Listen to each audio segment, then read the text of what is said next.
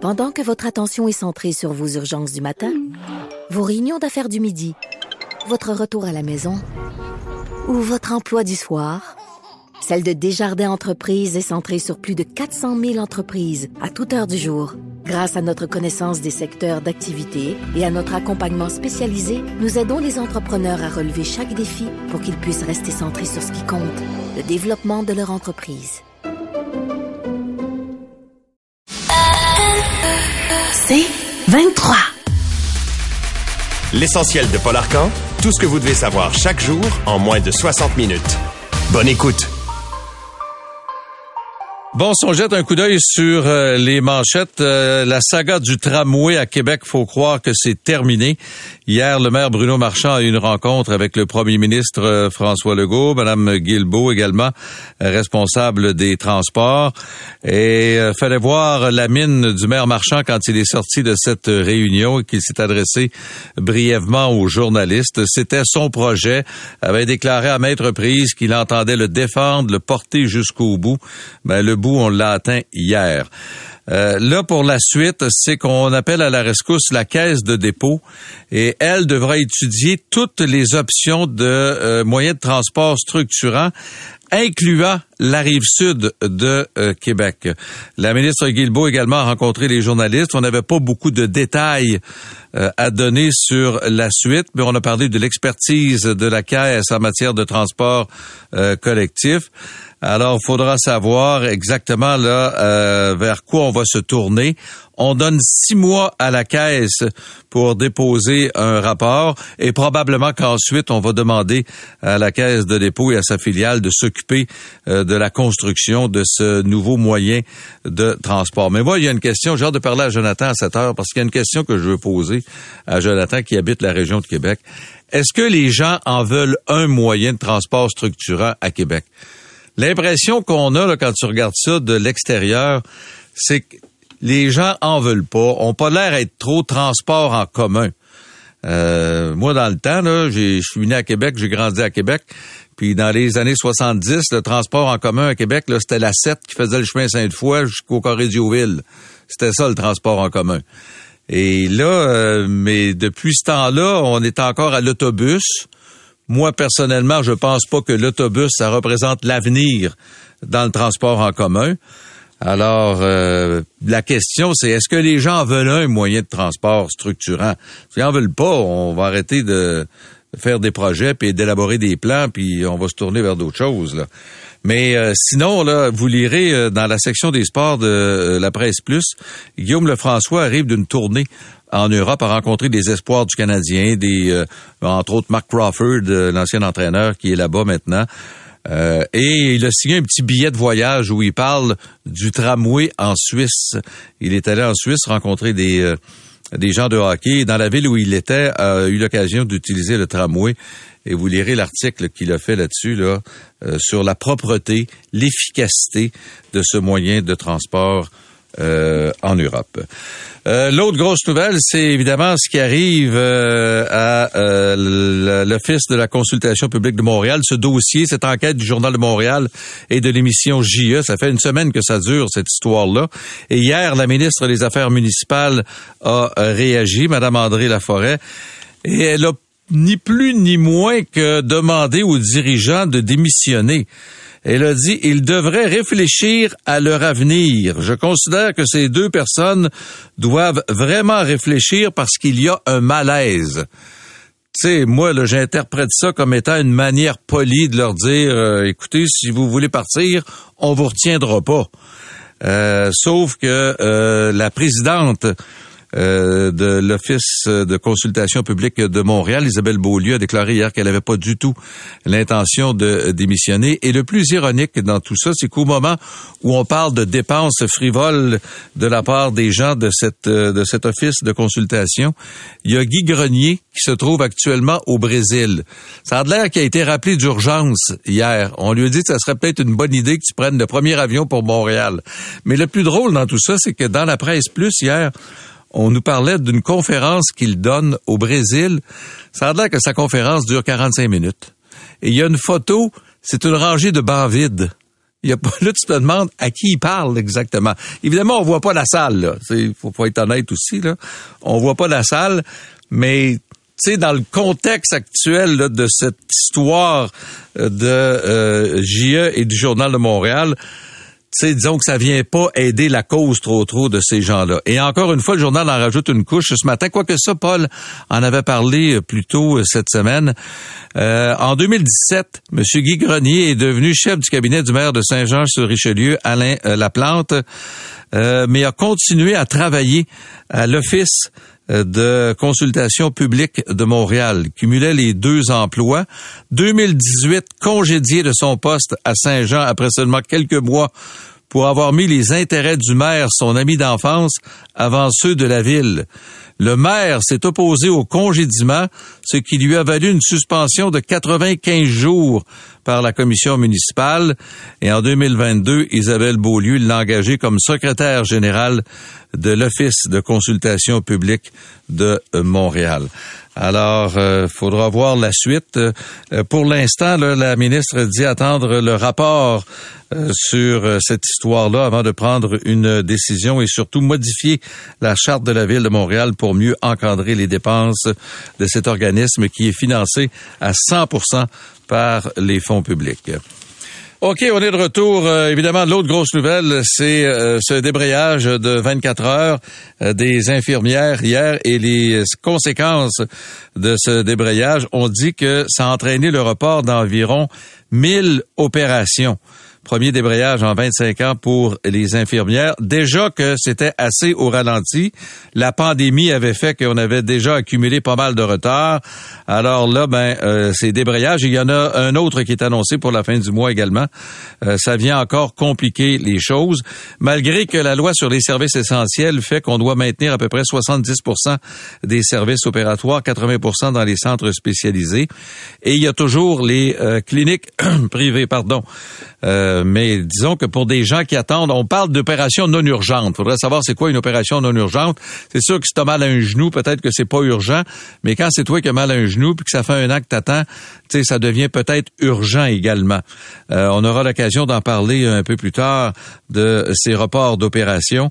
Mais euh, le ministre a dit hier, une chance qu'on a les cliniques privées pour être capable de faire des opérations parce que ce serait beaucoup plus difficile. Nos cliniques privées font pas la grève. Tu sais, je sais pas, là, me semble que c'est une espèce de désaveu envers, envers le service public en disant, ben, au privé, vous allez avoir du service, eux autres, euh, ils débraillent pas, puis ils sont à l'ouvrage. Mais en même temps, on peut comprendre des infirmières. Souvenez-vous que dans le temps de la pandémie, hein, c'était des, euh, euh, des services essentiels, puis c'était nos anges gardiens, puis et là, à un moment donné, ben, ils veulent être payés, puis ils veulent être traités équitablement. Alors, ça, ça veut dire être payés davantage pour offrir de meilleurs services. Euh, également, hier, la mairesse de Chapec qui a annoncé sa démission. Et là, ça commence à devenir une tendance, ça, chez les élus. Euh, elle, elle a géré les fameux feux de forêt au cours de l'été dans sa municipalité euh, du nord du Québec et elle a annoncé hier qu'elle allait quitter ses fonctions dans dix jours. Elle est épuisée euh, mentalement, dit-elle, et physiquement, incapable de s'en remettre. Elle a pris une pause, a pensé que ce serait suffisant pour reprendre des forces, mais non. Alors le 17 novembre, ce sera sa dernière journée en tant que mairesse. C'était la plus jeune mairesse du Québec et c'est pas la première. Il y a quelques jours à peine, la mairesse de Sherbrooke a décidé également, elle, de prendre une pause. Sensiblement pour les mêmes raisons.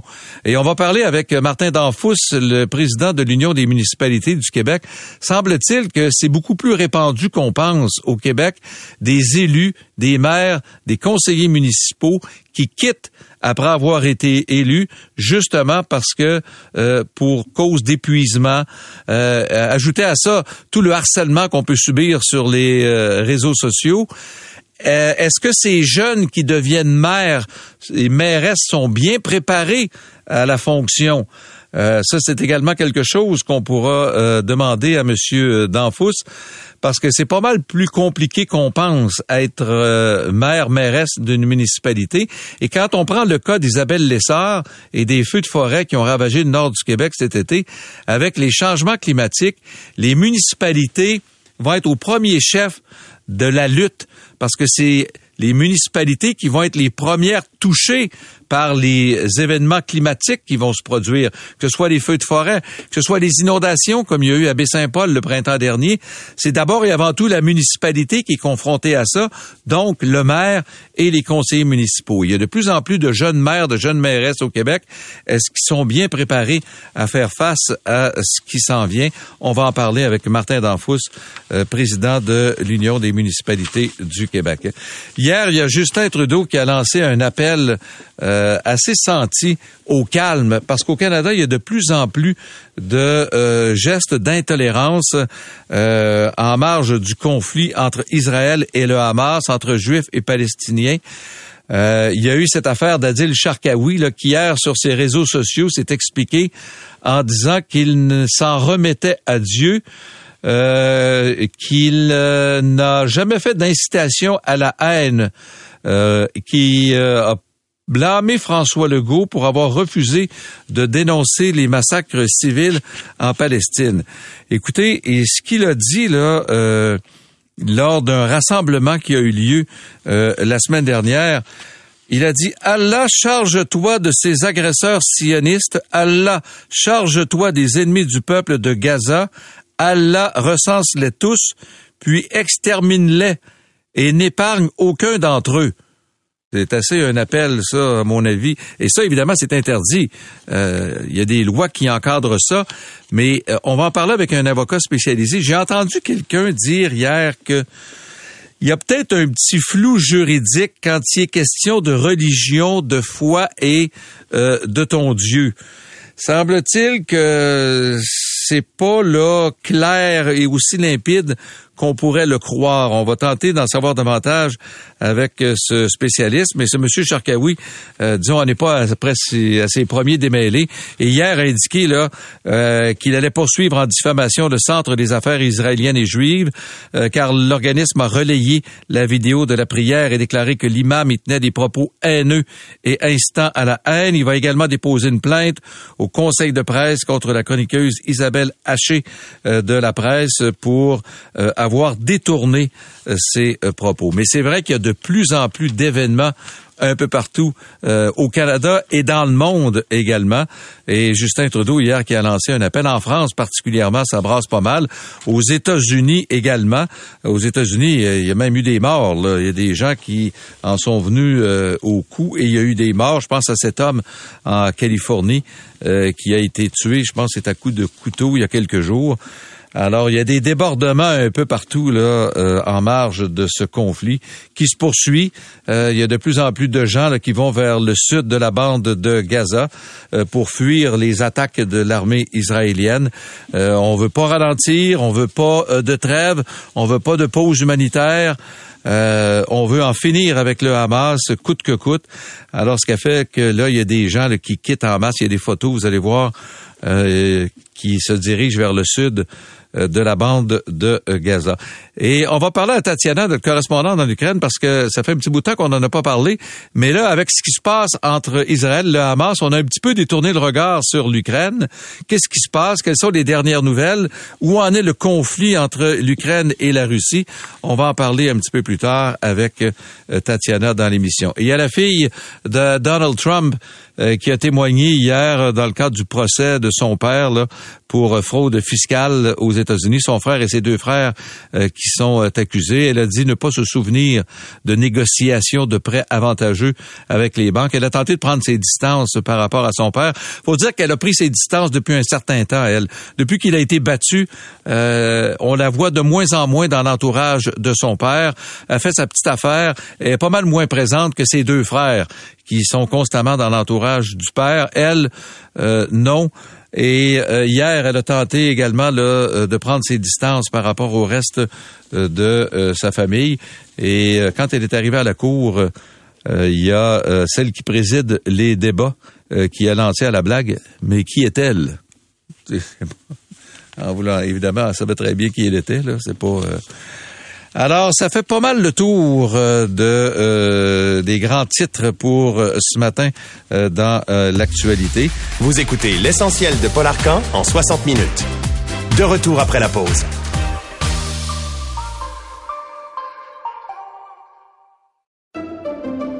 Pendant que votre attention est centrée sur vos urgences du matin, vos réunions d'affaires du midi, votre retour à la maison ou votre emploi du soir, celle de Desjardins Entreprises est centrée sur plus de 400 000 entreprises à toute heure du jour.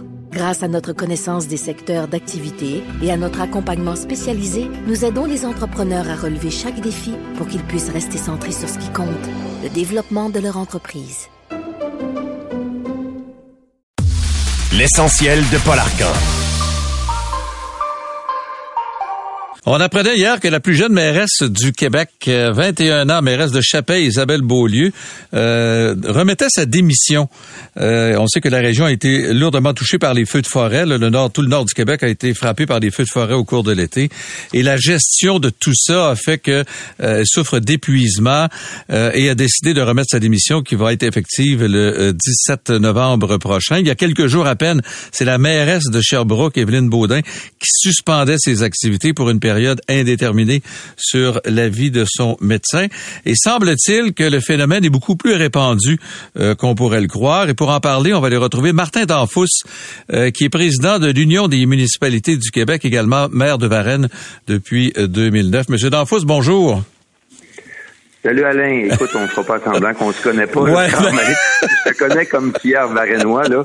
En passant, c'est Isabelle Lessard, c'est Isabelle Beaulieu, c'est Isabelle Lessard. Ah, OK, on m'a, on m'a, écrit le... OK, parfait. Ben écoute, j'ai pas de problème avec le tutoiement, effectivement, on se connaît depuis un certain temps. écoute, Martin, semble-t-il que euh, c'est assez répandu comme phénomène, ça, de d'élus qui, euh, quelques mois, quelques années seulement à peine après avoir été euh, élus euh, par leurs concitoyens, décident d'abandonner leur poste, que ce soit comme maire ou comme conseiller municipal. Ben, tu as raison, honnêtement, dans la dernière année, là, on a un record historique dans le milieu municipal.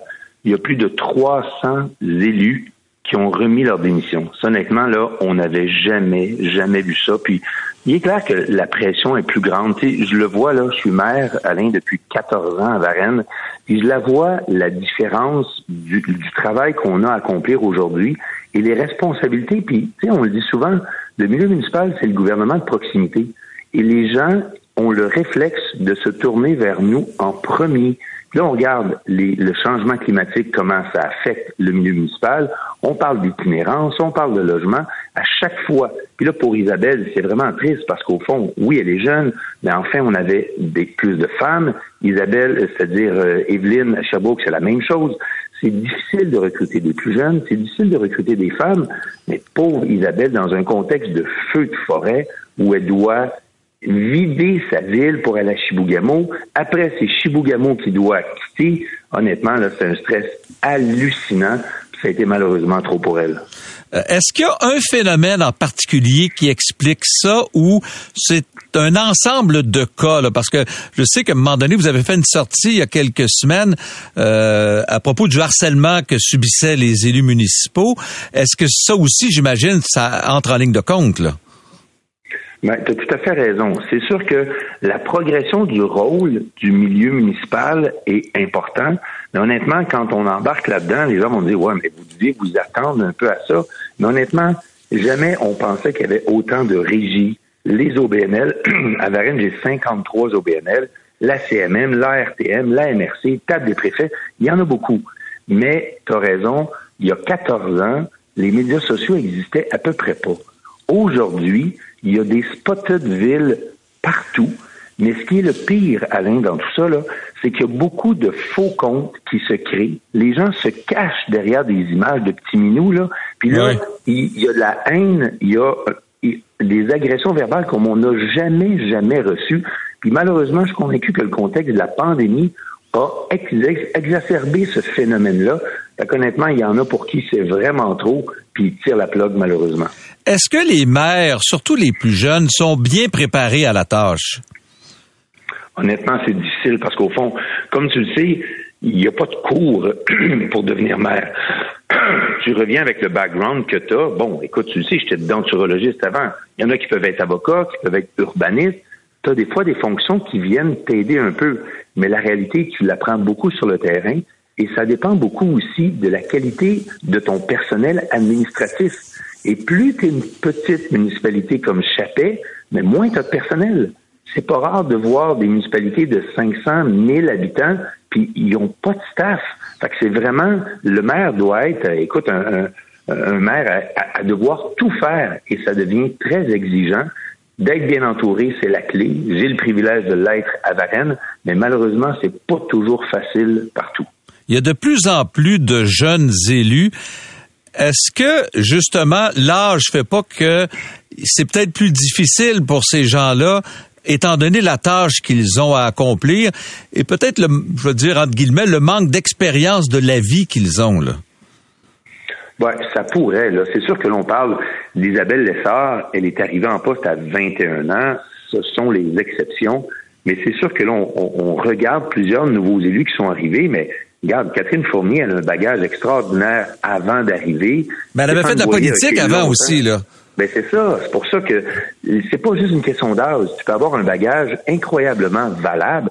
Bruno Marchand, euh, ce qu'il a comme bagage, c'est pas juste une question d'âge. Honnêtement, là, la qualité des nouveaux maires qui sont arrivés, qui sont plus jeunes, sont exceptionnels. Mais la réalité, c'est que la job est exigeante de plus en plus et on en demande de tout le temps plus aux élus. Fait que c'est ça qui devient un petit peu difficile. On a besoin d'un coup de main du palier gouvernement supérieur et même du fédéral aussi. Oui, justement, Mme Lessard, quand elle a remis sa démission, elle dénonçait le manque de soutien. Qu'est-ce que vous aimeriez avoir comme aide des différents paliers de gouvernement? Ben, c'est intéressant parce que Isabelle a été très claire, puis honnêtement, je salue son courage. Tu sais, elle démissionne, elle est dans un contexte de santé très fragile, mais elle prend la parole sur toutes les tribunes pour expliquer un peu ça. Puis elle a raison de dire que, bon, on est dans des feux de forêt, dans une crise incroyable. Elle reçoit des appels, elle est impressionnée, des premiers ministres l'appellent, je l'ai appelé, mais un coup de, un coup de téléphone, là, règle pas son day-to-day. Quand elle dit qu'elle travaillait 16 heures par jour, puis avait de la misère à dormir après, puis ça tous les jours. Le milieu municipal, on est sur le terrain omniprésent. Puis elle, elle faisait face à des crises humaines, de peur de perdre sa maison, de perdre la vie. Donc, honnêtement, ce stress-là est énorme. Fait qu'on a un meilleur coup de pas à faire, le milieu municipal, avec la ministre de la Forêt, puis c'est probablement des ressources physiques dont elle avait besoin. Quand elle doit mettre en place son plan de mesures d'urgence, avec peu de personnel, mais ça prend probablement des spécialistes, que ce soit de la police, que ce soit de la circulation, que ce soit des incendies, pour venir aider sa population à s'organiser. C'est probablement là-dessus où il faudra faire mieux dans les prochaines fois, parce qu'il y en aura d'autres, malheureusement, le feu de forêt, et des, des, impacts climatiques, il y en aura, Alain, c'est sûr. Et la situation risque risque pas de s'améliorer au cours des prochaines années. Là. Ça risque d'aller de pire en pire en plus. Là. Non, puis on le voit, puis on le plaide sur toutes les tribunes depuis un an. Le climat change. Il faut rendre nos infrastructures plus résilientes. Il faut mieux construire, mais le milieu municipal, on peut pas le faire seul.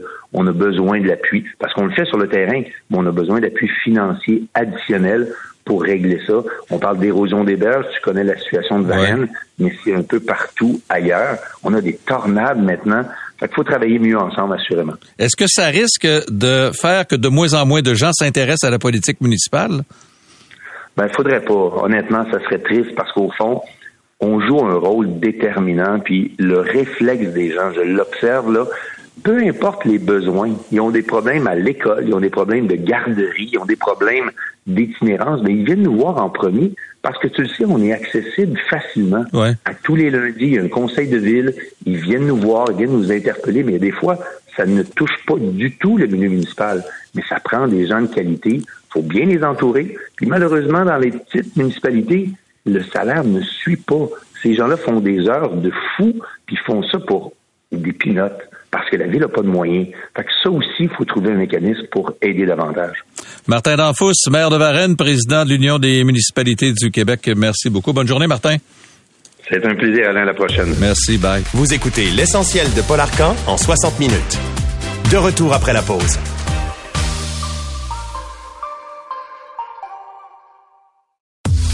L'essentiel de Paul Arcan. On va maintenant parler de la guerre en Ukraine. Euh, évidemment, notre regard euh, a été porté surtout sur le conflit entre Israël et le Hamas au cours des euh, dernières semaines depuis un mois. Mais il faut pas oublier qu'en Ukraine, c'est pas terminé entre les Ukrainiens et la Russie. La guerre se poursuit. 624e jour de conflit depuis le début de l'invasion russe. Pour savoir un peu où on en est dans ce conflit, on va aller retrouver Tetiana Orgakova, responsable du département international de l'ONG Ukraine Crisis Media Center. Tetiana Orgakova, bonjour. Bonjour. Bon, et je le disais, là, les gens, euh, sentez-vous que euh, les gens se détournent un peu de ce qui vous arrive après euh, ce qui est arrivé entre en Israël, entre Israël et le Hamas? Ça vous l'impression que vous êtes tombé un peu deuxième dans l'actualité, là? Euh, c'est vrai, c'est vrai, puisque oui, c'est n'importe quelle autre guerre euh, fait pâlir la guerre précédente, mais ce n'est pas pour autant que la guerre en Ukraine euh, est terminée. Elle est toujours aussi cruelle et elle prend des vies humaines tous les jours. Il y a des bombardements dans toutes les zones frontalières, mais il y a aussi des alertes aériennes qui résonnent souvent à Kiev. C'est vrai que tout le monde, y compris les Ukrainiens, on entendait que la contre-offensive qui avait commencé en été pourrait apporter euh, des territoires libérés, mais la tâche semble beaucoup plus compliquée que nous le pensions puisque les troupes russes utilisaient tout le temps qu'on attendait des armements pour bâtir des, des constructions et pour justement miner le territoire qui est extrêmement, vraiment extrêmement miné. Donc ça ralentit d'une manière très considérable en fait l'avancée des troupes euh, euh, ukrainiennes et donc oui, c'est la situation est compliquée. Il n'y a pas beaucoup de choses qu'on pourrait présenter dans les news, mais voilà, mais la guerre continue. Et quel est l'état des lieux actuellement sur le front? Euh, euh, sur le front, en fait, il y a des batailles, des combats tous les jours. Il y a des attaques russes très sévères contre la ville située à l'est depuis, à côté de la ville de Donetsk, qui s'appelle Avdiivka. Ils essaient de faire la même chose qu'ils ont fait à Bakhmut, que vous vous souvenez encore sans doute de Bakhmut, cette ville entourée, martyrisée, détruite. Donc à Avdiivka, à côté de Donetsk, c'est la même situation. Euh, puisque les, bah, les, bah, les Russes ont ressemblé encore plus de troupes. Euh, au sud, par contre, c'est une contre-offensive ukrainienne qui, qui, euh, qui continue.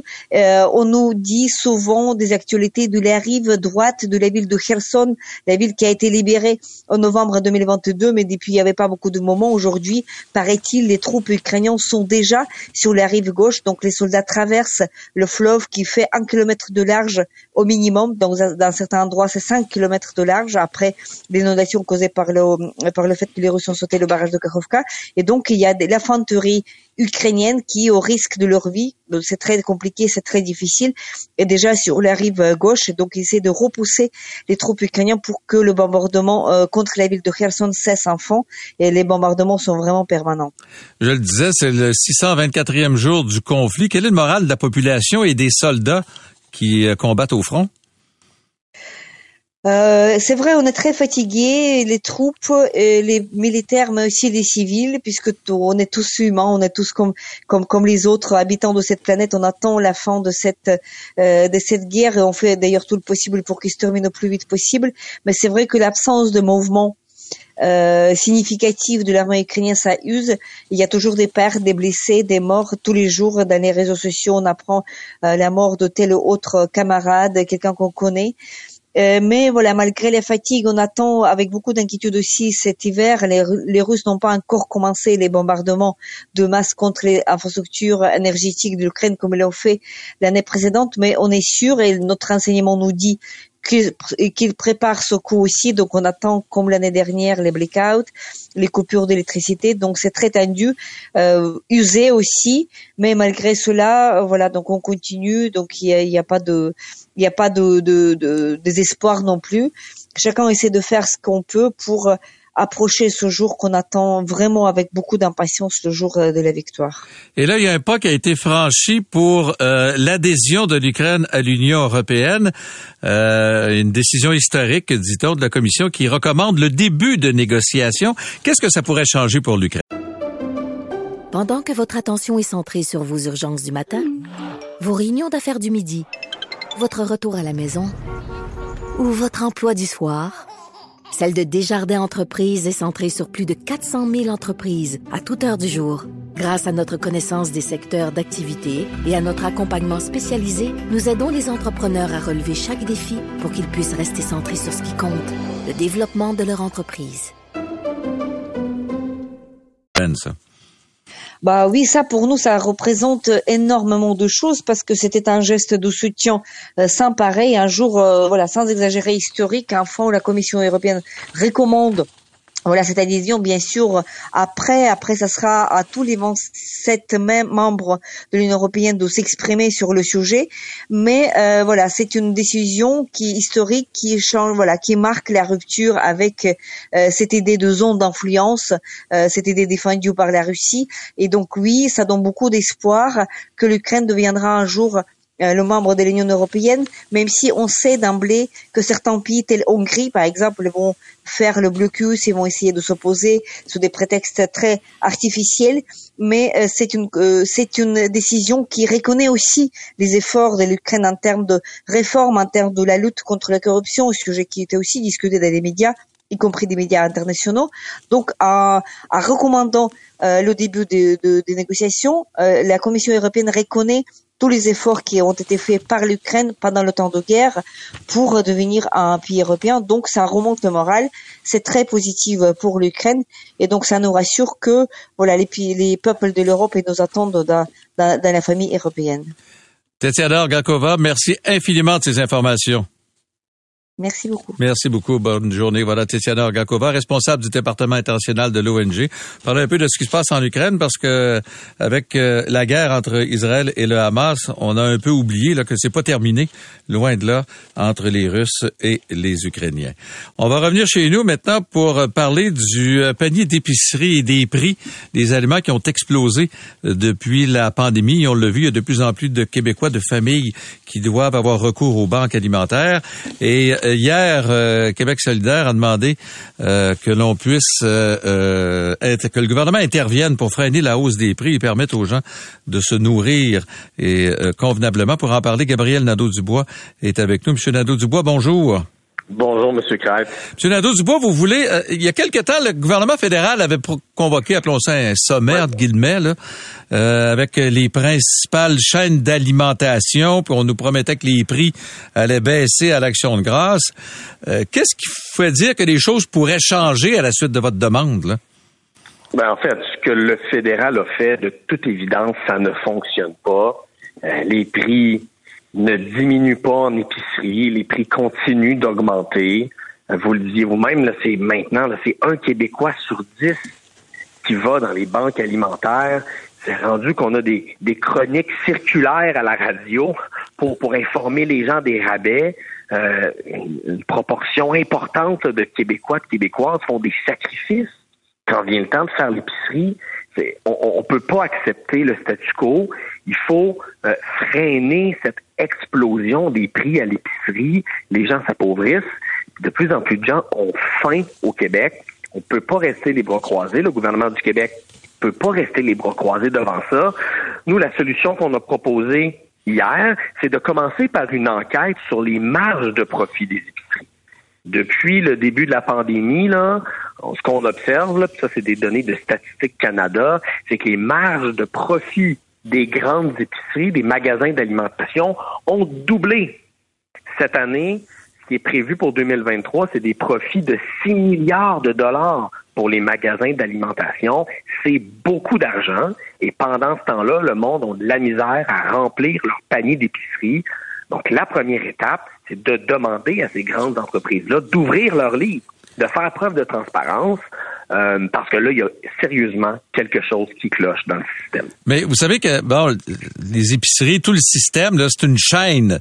Ça part du producteur, transformateur, il y a les épiciers. Euh, si on demande aux épiceries de couper, ben là, le producteur, eux, vont demander aux producteurs de couper, puis ils vont demander aux transformateurs de couper. Là, c'est pas simplement les épiceries là, qui devront euh, collaborer. Absolument, je suis tout à fait d'accord avec vous. C'est pour ça que notre proposition, c'est de commencer par une enquête. Quand le Bureau de la concurrence du Canada a essayé de, d'avoir leur juste sur la question des prix à l'épicerie, ils se sont butés au manque de transparence de ces grandes entreprises-là. Nous, ce qu'on demande, c'est au gouvernement du Québec de demander aux entreprises d'ouvrir leurs livres et que justement on aille voir c'est quoi la portion de l'augmentation des prix qui relève, par exemple, de la guerre en Ukraine? C'est quoi la portion des prix qui relève peut-être de l'augmentation des prix euh, dans nos champs, par exemple? Tout le monde a vu les intempéries cet été, ça a un impact sur notre milieu agricole, ça peut avoir un impact sur le prix des aliments. Mais en ce moment, ces informations-là détaillées sur la provenance des marges de profit de ces grandes entreprises-là, euh, on ne l'a pas. Il faut un vrai exercice de transparence euh, pour s'assurer que les Québécois et que les Québécois ne se fassent pas avoir. Parce que là, des profits de 6 milliards, 6 milliards, c'est de l'argent, euh, pendant que les gens sont plus capables de remplir leur panier d'épicerie. Euh, on peut pas accepter ça. Mais en même temps, la Banque du Canada disait en 2021 que l'augmentation des marges de profit comptait pour moins d'un dixième euh, de 1 de l'inflation alimentaire et que euh, n'y avait pas de marge euh, de profit abusive chez les épiceries. Si c'est vrai, c'est ce qu'on va découvrir en ouvrant les livres de ces entreprises-là. Euh, et donc, personne ne devrait s'opposer à ce qu'on fasse un exercice de transparence. En même temps, la même Banque du Canada que vous venez de citer, la semaine dernière, est venue en comité parlementaire à Ottawa et a dit on constate que en ce moment, il y a beaucoup d'entreprises, notamment dans le secteur de, l'alimentation, qui profitent du contexte de l'inflation pour augmenter davantage leurs prix. Ça, c'est le, le, patron de la Banque du Canada qui l'a dit la semaine dernière. Les profits en ce moment là tirent l'inflation vers le haut. C'est un vrai problème. Puis les profits ont augmenté plus vite que l'inflation.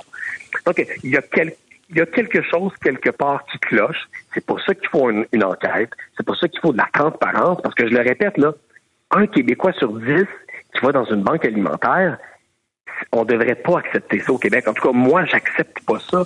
C'est profondément dérangeant. Surtout que les gens, ils passent pas du IGA à la banque alimentaire. Hein. Quand ils sont rendus à la banque alimentaire, c'est qu'ils sont déjà passés par le Super C, par le Dollarama. C'est le dernier recours. C'est le dernier recours. Les gens ont coupé dans leur panier, là, puis finissent par se rendre dans une banque alimentaire. Un Québécois sur dix, là, M. Crête, c'est comme s'il y avait 12 députés de l'Assemblée nationale sur 125 qui allait dans une banque alimentaire. Bon, on, a aussi soulevé le manque de concurrence au Canada. Tu as quatre ou cinq gros joueurs, là, puis on dit peut-être avec plus de concurrence, ça pourrait inciter à une baisse de prix, amener les prix à la baisse. C'est, un des éléments sur lesquels il faut se pencher. Là. Quand il y a aussi peu de concurrence, quand le marché est un peu comme contrôlé par trois, quatre ou cinq grands joueurs, là, les économistes appellent ça un oligopole, ben, ça peut contribuer à l'augmentation des prix. Ça fait partie des choses qu'il faut aller vérifier. Ça fait partie des solutions qu'il faut explorer. Nous, on a tendu la main au gouvernement. On a dit, commençons donc par une enquête. Commençons donc par au moins demander à ces entreprises-là d'ouvrir leurs livres. On a reçu l'appui des deux autres partis d'opposition. Maintenant, la balle est dans le camp de François Legault. On l'entendait récemment dire Ah, je veux aider plus les Québécois avec le coût de la vie. Mais ben là, il y a une occasion de le faire. Nous, on fait des propositions parce que c'est notre priorité. Puis on lâchera pas parce que tous les jours, moi, je reçois des courriels, je reçois des messages sur les médias sociaux, tous les jours, de gens qui, euh, pardonnez-moi l'expression, mais capotent complètement face à l'augmentation des prix de l'épicerie. Puis on est dans une société riche au Québec. On ne devrait pas accepter que nos concitoyens, concitoyennes, les travailleurs, travailleuses, euh, soient pas capables de mettre de la bouffe sur la table pour leurs enfants. On devrait jamais accepter ça. Mais c'est pas un dossier qui relève du Bureau de la concurrence, Le Bureau de la concurrence du Canada a fait des vérifications, mais une de leurs conclusions dans leur rapport, c'est de dire on n'est pas capable d'aller au bout de nos vérifications parce qu'il nous manque de données, parce qu'on n'a pas accès aux détails des marges de profit de ces entreprises-là. Donc, c'est justement suite aux conclusions du Bureau fédéral de la concurrence que nous, ici, à Québec solidaire, on s'est dit, ben là, si le fédéral n'est pas capable, il faut que le gouvernement du Québec se relève les manches puis protège les consommateurs québécois, parce qu'en ce moment, là, les, petites les, petites mesurettes du fédéral, là, les gens le voient bien en faisant l'épicerie, là, ça fonctionne pas. Est-ce que c'est pire au Québec qu'ailleurs au Canada? L'inflation, de manière générale, est plus élevée au Québec que euh, dans le reste euh, du Canada. Je pense à l'exception peut-être de Terre-Neuve, mais oui, le Québec est un des endroits où l'inflation euh, est la plus élevée en ce moment. Ça se répercute dans le budget de tous les Québécois, de toutes les Québécoises. Puis là, c'est la classe moyenne qui est en train tranquillement de descendre dans l'échelle sociale. Puis les gens qui étaient déjà en bas de l'échelle, ben les autres là, ça va vraiment très très très mal. Donc on peut pas rester les bras croisés. Il faut faire quelque chose. Puis le gouvernement n'a pas de baguette magique pour tout régler. Mais le gouvernement peut quand même tenir responsable les grandes entreprises, les surveiller, puis s'assurer que les Québécois, que les consommateurs se fassent pas avoir. C'est ça qu'on propose. Monsieur Gabriel Nadeau-Dubois, merci beaucoup. Bonne journée.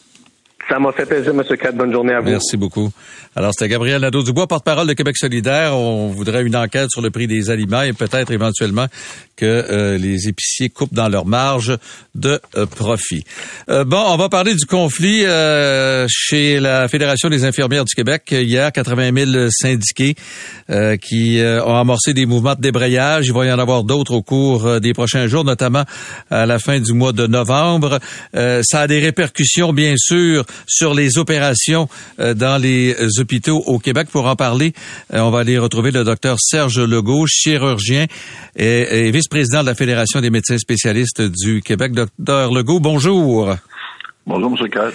D'abord, M. Euh, Legault, euh, avez-vous une position à la Fédération sur le conflit?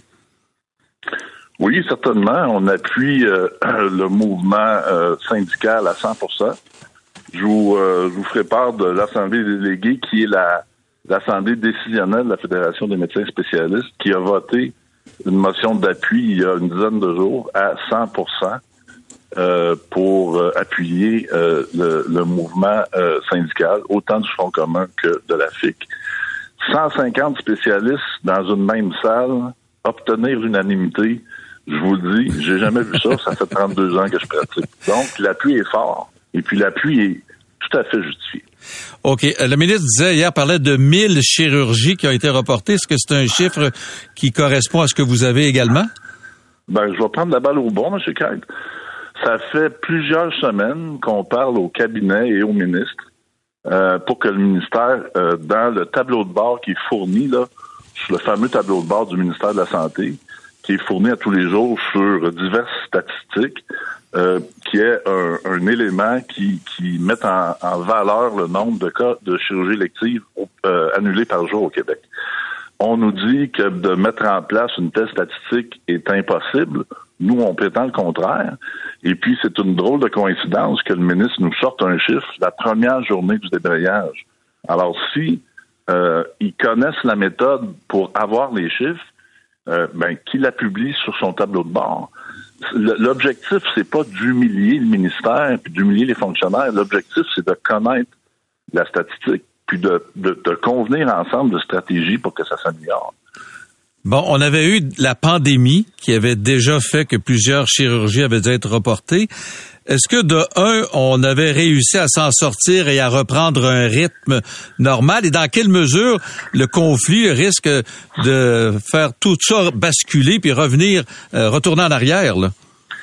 Bon, on est rendu euh, des cas de plus d'un an d'attente à 13 900. Ça, c'est les derniers chiffres. Je vous ferai remarquer qu'en septembre de l'année passée, on était à, peu près à 24 000. Donc, on a résorbé à peu près 10 000 de cette population-là. On a mis sur pied, de concert avec le, ministère, un, plan de rattrapage en chirurgie qui, manifestement, ne fonctionne pas à cause de la pénurie de ressources puis de la, difficulté de mettre en place un tel plan. Et dans ce plan de rattrapage-là, euh, je vous ferai euh, remarquer, M. Kite, que un des éléments, c'est de terminer les programmes électifs. Alors, nous, on prétend qu'il y a probablement environ 100 cas électifs par jour euh, qui sont annulés au Québec. Là, euh, c'est sûr que on minimise pas l'importance d'un tel conflit. Là, c'est deux journées de grève ou s'il n'y avait pas ces journées de grève-là, il y aurait 30% d'augmentation euh, de, de, de, productivité dans les salles d'opération, puis un peu partout dans l'hôpital, dans tous les domaines. Donc, on minimise pas ça mais le système était pas mal amoché avant. Puis on prétend que les salles d'opération, depuis la sortie de la pandémie, ont recommencé avec un essor à peu près entre 70 et 75 ce qui n'est pas vraiment très, très différent de la norme des, des services essentiels. Quand on parle de euh, chirurgie non urgente, on fait allusion à quoi? Quelqu'un qui a une opération au genou? Ah, des, des, des, problèmes d'orthopédie, des problèmes de chirurgie plastique, des problèmes qui peuvent attendre de chirurgie générale, de chirurgie de la vie, etc. Les, depuis la pandémie, on est rendu des experts de la priorisation chirurgicale. Puis je vous dirais que pendant ces deux journées-là, il y a encore plus de priorisation qui se fait, tant et si bien que les cas urgents, les cas semi-urgents vont être opérés. Ici, on, on, établit la prémisse qu'on est à 30% de baisse de l'activité normale, qui n'est pas normale, on en convient. Euh, ben, il faut que les docteurs priorisent. Et puis, euh, les patients électifs, mais c'est des patients qui, comme au début de la pandémie, euh, vont souffrir plus de ça. Donc, la chirurgie bariatrique, etc., euh, les problèmes orthopédiques, on, on, connaît la liste. Est-ce qu'il y a des secteurs, à l'inverse, qui sont privilégiés? Cardiologie, pneumologie, pneumologie oncologie. Est-ce qu'à l'inverse, ça, c'est considéré comme urgent puis c'est la priorité? Ben, prioriser. Privilégié, je pense pas que c'est un bon terme. Je, m'excuse de vous parler, monsieur, monsieur Tu sais, il y a, y a, y a, y a, y a du, du sable dans l'engrenage partout. Partout, partout. Mais c'est sûr que lorsque le médecin arrive puis euh, voit sa journée ou prévoit sa journée, tant que ce soit un, tant que ce soit un cardiologue, un hémato-oncologue ou un chirurgien, ben il doit prioriser. Puis s'il y a des coupes à faire, ben il va prendre le patient le moins malade, puis il va le retarder. Euh, quand je dis ça, c'est pas juste la responsabilité du chirurgien ou du médecin de prendre la décision, c'est la responsabilité des équipes, des équipes de priorisation qui sont à l'œuvre à l'hôpital. C'est sûr que si vous êtes en attente d'un cancer ou si vous êtes euh, euh, dû pour être opéré pour une chirurgie d'urgence, il n'y en aura pas de différence. Là. Vous allez être opéré quand même. Mais le fait que l'espace est plus restreint, ça fait évidemment qu'il y a des patients, comme les patients qui peuvent malheureusement attendre, à attendre plus longtemps. De passer de 24 000 à 13 000, ben, ben, ça a été à force de travail, à force de trouver des, manières différentes de faire les choses. Parce que je vous ferai remarquer que le plan de remplacement de chirurgie, bien qu'il ait été signé et accepté en mai, il n'a pas encore pris son essor. Moi, docteur Legault, il y a une déclaration du ministre qui m'a fait un peu sursauter hier. C'est quand il dit heureusement qu'on a le privé. Au privé, ils font pas la grève, eux autres. Tu sais, ça donne l'impression que au public, euh, c'est plus ou moins fiable, mais au privé, là, vous allez être correct et les autres sont sa job. Ben, j'ai beaucoup de respect pour le ministre, mais je crois honnêtement que c'était pas sa meilleure. Ce que moi, je, je, si j'étais une professionnelle en soins, une infirmière, une allothérapeute, une perfusionniste, si j'entendais ça, je me dirais, ben, le ministre désavoue son ministère. Euh, parce qu'il dit, ben, c'est pas si grave que ça, on va les opérer ailleurs, ces patients. Je crois que c'est une déclaration maladroite. Moi, je suis persuadé que le ministre veut que ça aille mieux. Je suis sûr de ça, OK? Euh, mais de dire ça, je pense que ça décourage un peu les troupes. Pour de vrai, tu sais, il y, a une responsabilité euh, conjointe entre le ministère de la Santé et le Conseil du Trésor pour que ce qu'ils prétendent depuis le début des négociations avec le secteur public, c'est de rendre le, le, le, système de santé un employeur de choix. Pas certain que le ministre est sûr de sa, de sa déclaration. S'il dit, ben, si ça marche pas au public, on va aller au privé, il faut faire tous les efforts nécessaires pour rehausser le système public. C'est un joyau qu'on a au Québec, notre système public. Il est universel, il est gratuit. Il faut pas que ça change, puis il faut pas mettre ça en péril. Là, c'est des temps très difficiles le coup de semence des syndicats aujourd'hui. J'espère que ça va amener Mme Lebel, M. Dubé et toutes leurs équipes à dire OK, on va s'asseoir puis on va passer à la deuxième vitesse pour qu'on on puisse s'entendre. Si on s'entend et que les gens sont contents, le, le, le, le, bénéficiaire final de ça, c'est pas les docteurs, c'est pas les infirmières, c'est pas les professionnels en soins, c'est les patients. Docteur Legault, merci beaucoup. Bonne journée. Allez. Merci, docteur Serge Legault, chirurgien, également vice-président de la Fédération des médecins spécialistes du Québec, qui nous parlait de ces des répercussions du conflit de travail et de 1000 opérations là, qui sont reportées en raison euh, de l'arrêt de travail des 80 000 syndiqués de la Fédération des infirmières du euh, Québec. Vous écoutez l'essentiel de Paul Arcan en 60 minutes. Bonne écoute. Tourne maintenant vers euh, Fred. On va parler de ce qui est arrivé à l'Université Concordia hier. Ça a dégénéré entre pro-israéliens et pro-palestiniens. Et je vous rappelle les faits. Bon, l'événement s'est passé un peu après l'heure du lunch hier au pavillon Henry J. Hall de l'Université Concordia. Ça, c'est le gros bloc là, sur Maisonneuve entre Bishop et Mekai.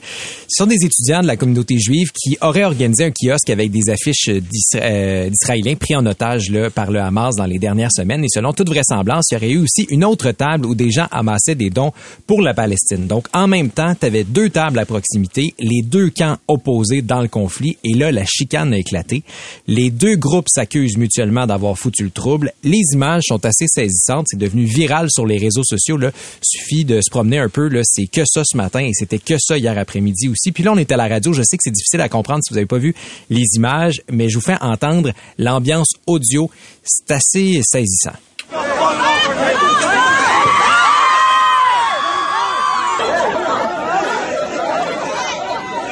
On se rappelle que c'est quand même dans un cadre universitaire. On est venu au coup. Trois personnes ont été blessées. Une personne a été arrêtée. Et sur les images, je constate que même les agents de sécurité avaient l'air euh, dépassés par les événements. La police qui est débarquée, évidemment. Ça s'arrachait des drapeaux. Il y a des mots aussi qui ont été utilisés qui sont inacceptables, notamment un mot extrêmement péjoratif, voire même raciste à l'endroit des Juifs, qui serait un petit peu l'équivalent du mot en haine. Mais pour la communauté juive, ça a été entendu euh, hier au, courant de, de l'altercation. Plusieurs personnalités politiques ont réagi sur les réseaux sociaux à cet événement-là, notamment la ministre de l'Enseignement supérieur du Québec, Pascal Derry. Elle dit que trop d'étudiants craignent pour leur sécurité.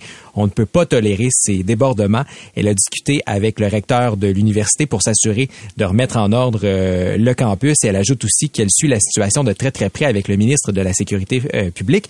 il y a la mairesse Valérie Plante aussi qui a partagé un message. Elle qualifie les événements d'inacceptables, que les actes haineux n'ont pas leur place à Montréal, ville de paix, de sécurité et de bienveillance.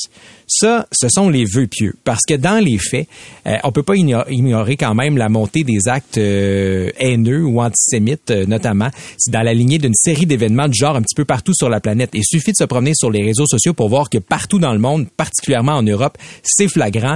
à Paris, il y a eu des maisons, des résidences qui ont été taguées par les étoiles de David pour identifier les Juifs. Donc, on retourne à une époque... Ah oui, pas très glorieuse, là. Exactement.